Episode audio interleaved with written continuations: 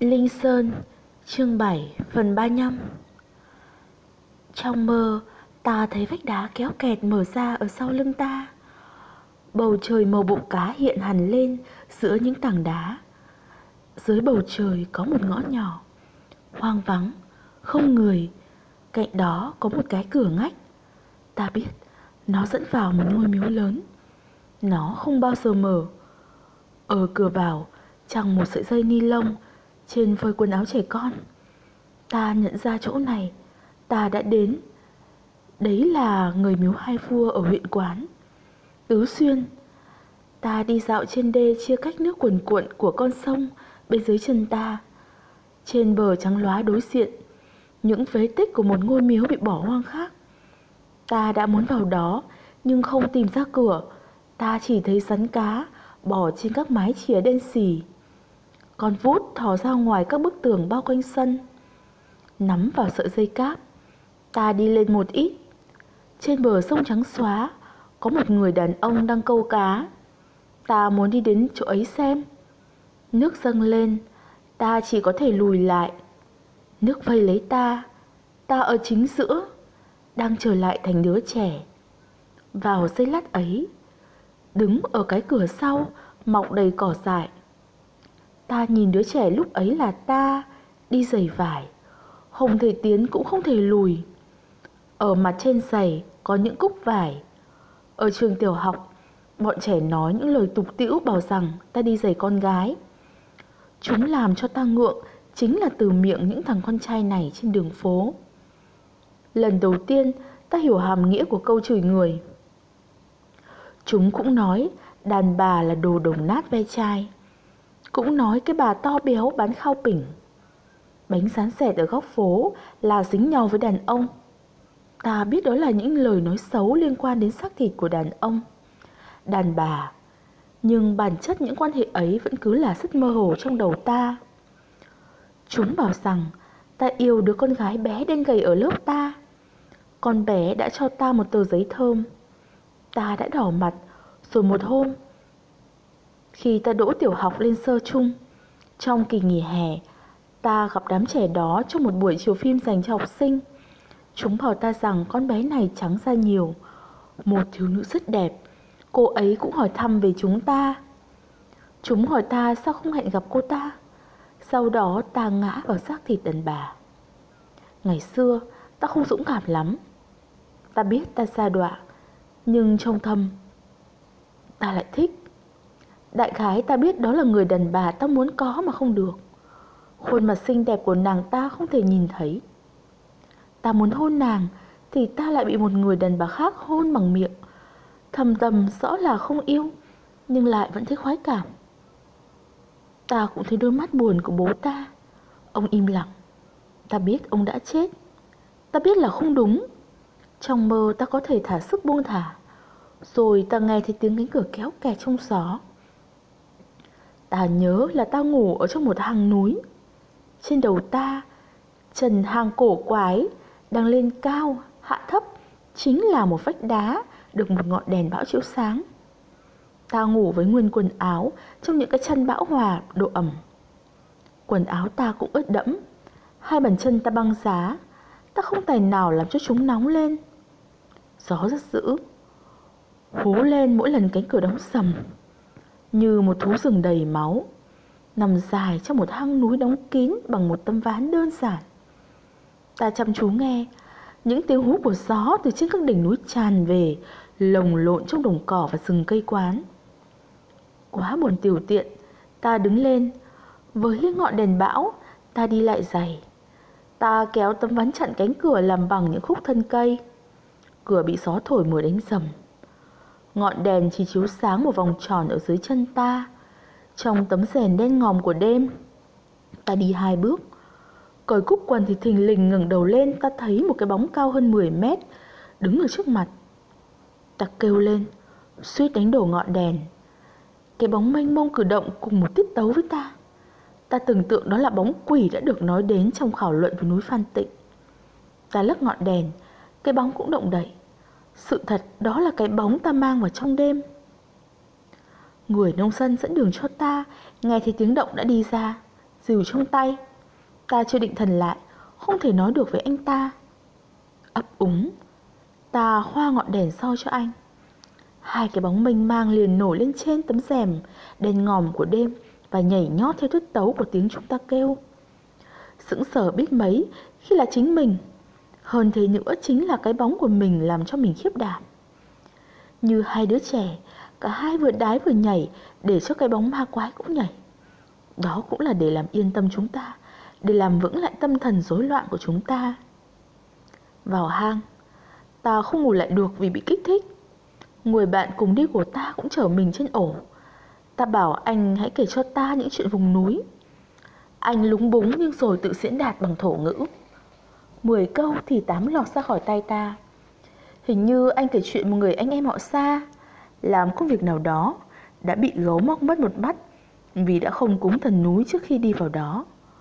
Không thể biết liệu có phải là cách anh ta của trách ta không? Dậy sớm Ta vốn có ý đi cửu long. Hồ Chín sồng, Một màn sương mù dày đặc đã buông xuống. Người dẫn đường đi trước Cách ta ba bước chỉ là cái bóng mập mờ. Cách hơn năm bước, Anh ta không nghe thấy ta nữa Dù cho ta có hét váng lên. Không lạ gì nếu như trong đêm hôm qua, Ngọn đèn đã có thể hắt bóng lên một màn sương mù cũng dày đặc như thế này. Với ta, Đây chắc chắn là một kịch lịch mới. Mỗi lần thở ra, Một luồng hơi trắng lại đến đổ đầy vào cái không gian còn được để lại tự do ở trong miệng. Cách hang chưa tới trăm bước, Anh ta dừng chân coi lại, Nó không thể đi tiếp. Tại sao? Năm ngoái, Cũng thời tiết như thế này, Sáu người vào núi nhặt trộm cây thuốc, Thì chỉ có ba người về. Anh ta ấp úng nói, Anh đừng dọa tôi. Anh muốn cứ đi đi, tôi dứt khoát không? Nhưng anh là người đi cùng tôi mà, Dĩ nhiên ta có hơi cáu. Trạm trưởng cử tôi đi. Nhưng cử anh đi vì tôi. Ta không bảo chính ta trả tiền công cho anh ta. Xảy ra chuyện gì với anh? Tôi sẽ phải kiểm điểm với trạm trưởng. Anh chẳng việc gì phải kiểm điểm với ông ấy. Ông ấy không phải sếp của tôi. Tôi cũng không muốn ông ấy phụ trách tôi. Tự tôi phụ trách tôi. Tôi chỉ là muốn đến hồ chín rồng. Anh ta bảo đấy không phải là hồ, Và cái ao nước thế thôi. Hồ hay ao tôi bất cần. Tôi muốn xem rêu tóc vàng mọc đầy trong hồ ấy. Tôi đến núi là để xem cái thứ rêu tóc vàng dày đến một thước ấy. Tôi muốn đến nằm lăn lên cái thảm rêu ấy. Anh ta bảo không nằm lăn lên được, đấy là cỏ nước. Ta đã muốn bảo Thì chính trạm trưởng kể với ta là lăn lộn trên thứ rêu ấy Còn thú hơn là lăn trên thảm. Nhưng ta không cần phải giải thích với anh ta. Anh ta im, đi lên trước, cúi đầu. Ta lại cất chân. Đấy chiến thắng của ta. Bắt một người dẫn đường mà ta chi tiền Phải thực hiện không cần thiết Ý chí của ta. Ta chỉ là muốn chứng tỏ rằng ta có ý chí. Đó là cái nghĩa của việc ta đến nơi này. Nơi mà bản thân ma quỷ cũng không dám thâm nhập. Anh ta lại biến mất. Ta định trầm lại một ít. Thế là anh ta tan biến vào trong lớp sương mù trắng xóa. Ta vội đuổi theo, Nhưng ta vấp phải một cây ta. Nếu một mình ta phải tìm đường quay về thì ta sẽ không biết đi đường nào. Ta mất phương hướng, ta bắt đầu lớn tiếng gọi anh ta. Cuối cùng, anh ta lại phát hiện ra trong sương mù. Hoa chân múa tay với một vẻ kỳ dị về phía ta. Ta chỉ nghe thấy anh ta gọi khi đến trước mặt anh ta.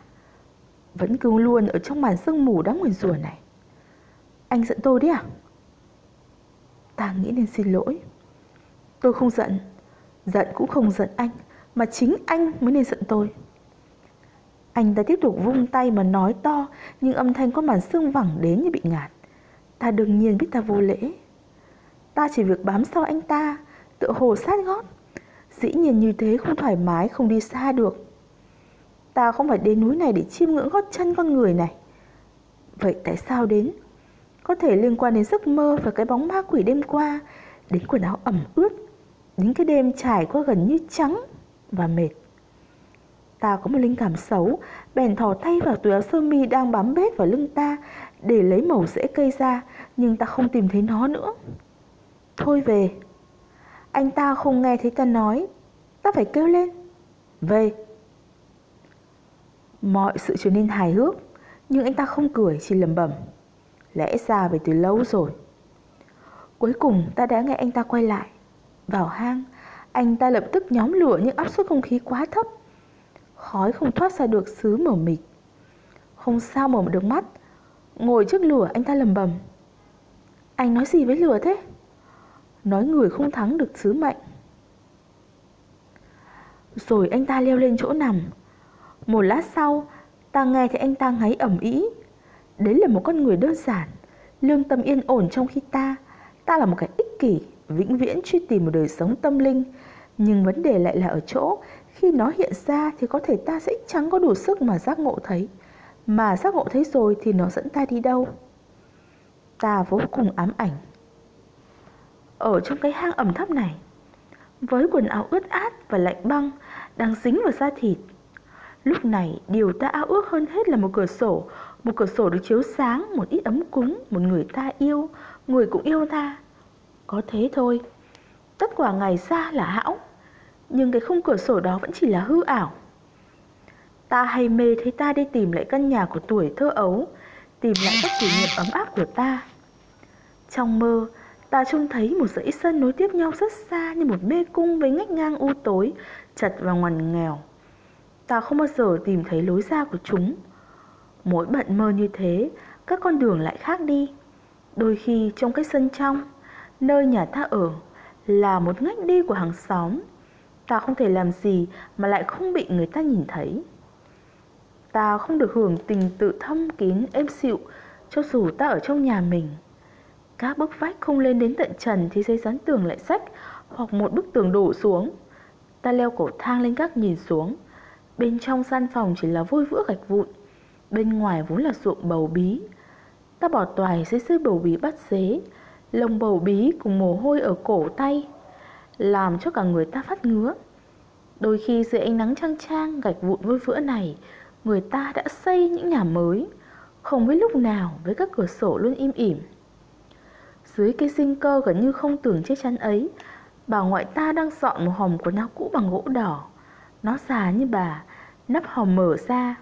Bà đã chết từ lâu, nhưng vẫn thế, ta vẫn cứ phải tìm lấy chút kỷ niệm ấm áp.